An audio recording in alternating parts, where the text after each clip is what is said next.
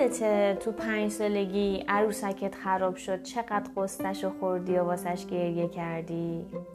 اون عروسک پنج سالگی تو ده سالگی دیگه اصلا واسمون مهم نبود. نمره امتحانی که تو دبیرستان کم شدیم اونقدر به خاطرش گریه کردیم و روزگارمون سیاه شد تو دانشگاه دیگه هیچ اهمیتی نداشت و کلا فراموش شده بود. آدمی که سال اول دانشگاه اونقدر به خاطرش قصه خوردیم و اشک ریختیم بعدا هم فهمیدیم طرف ارزشش رو نداشته علکی دنیامون رو خراب کردیم.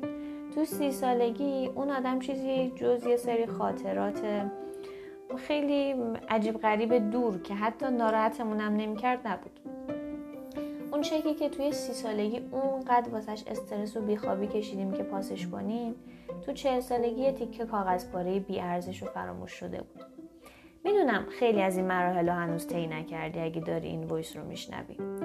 اما برو از چند تا آدم سندارتر بپرس. چند تا از آدمایی که این مسیر رو رفتن. ازشون بپرس. الان هنوز به اون عروسک پنج سالگیت به اون نمره امتحان دبیرستانت به اون آدم ترمیه که دانشگاه به اون چکی که تو سی سالگی پاس نمی‌شد.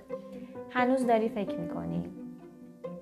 یقین داشته باش که مشکل امروزت این قدم که فکر می‌کنی بزرگ نیست. این یکی هم حل میشه. میگذره تموم میشه. تو فقط تلاشت رو تلاشت باید بکنی.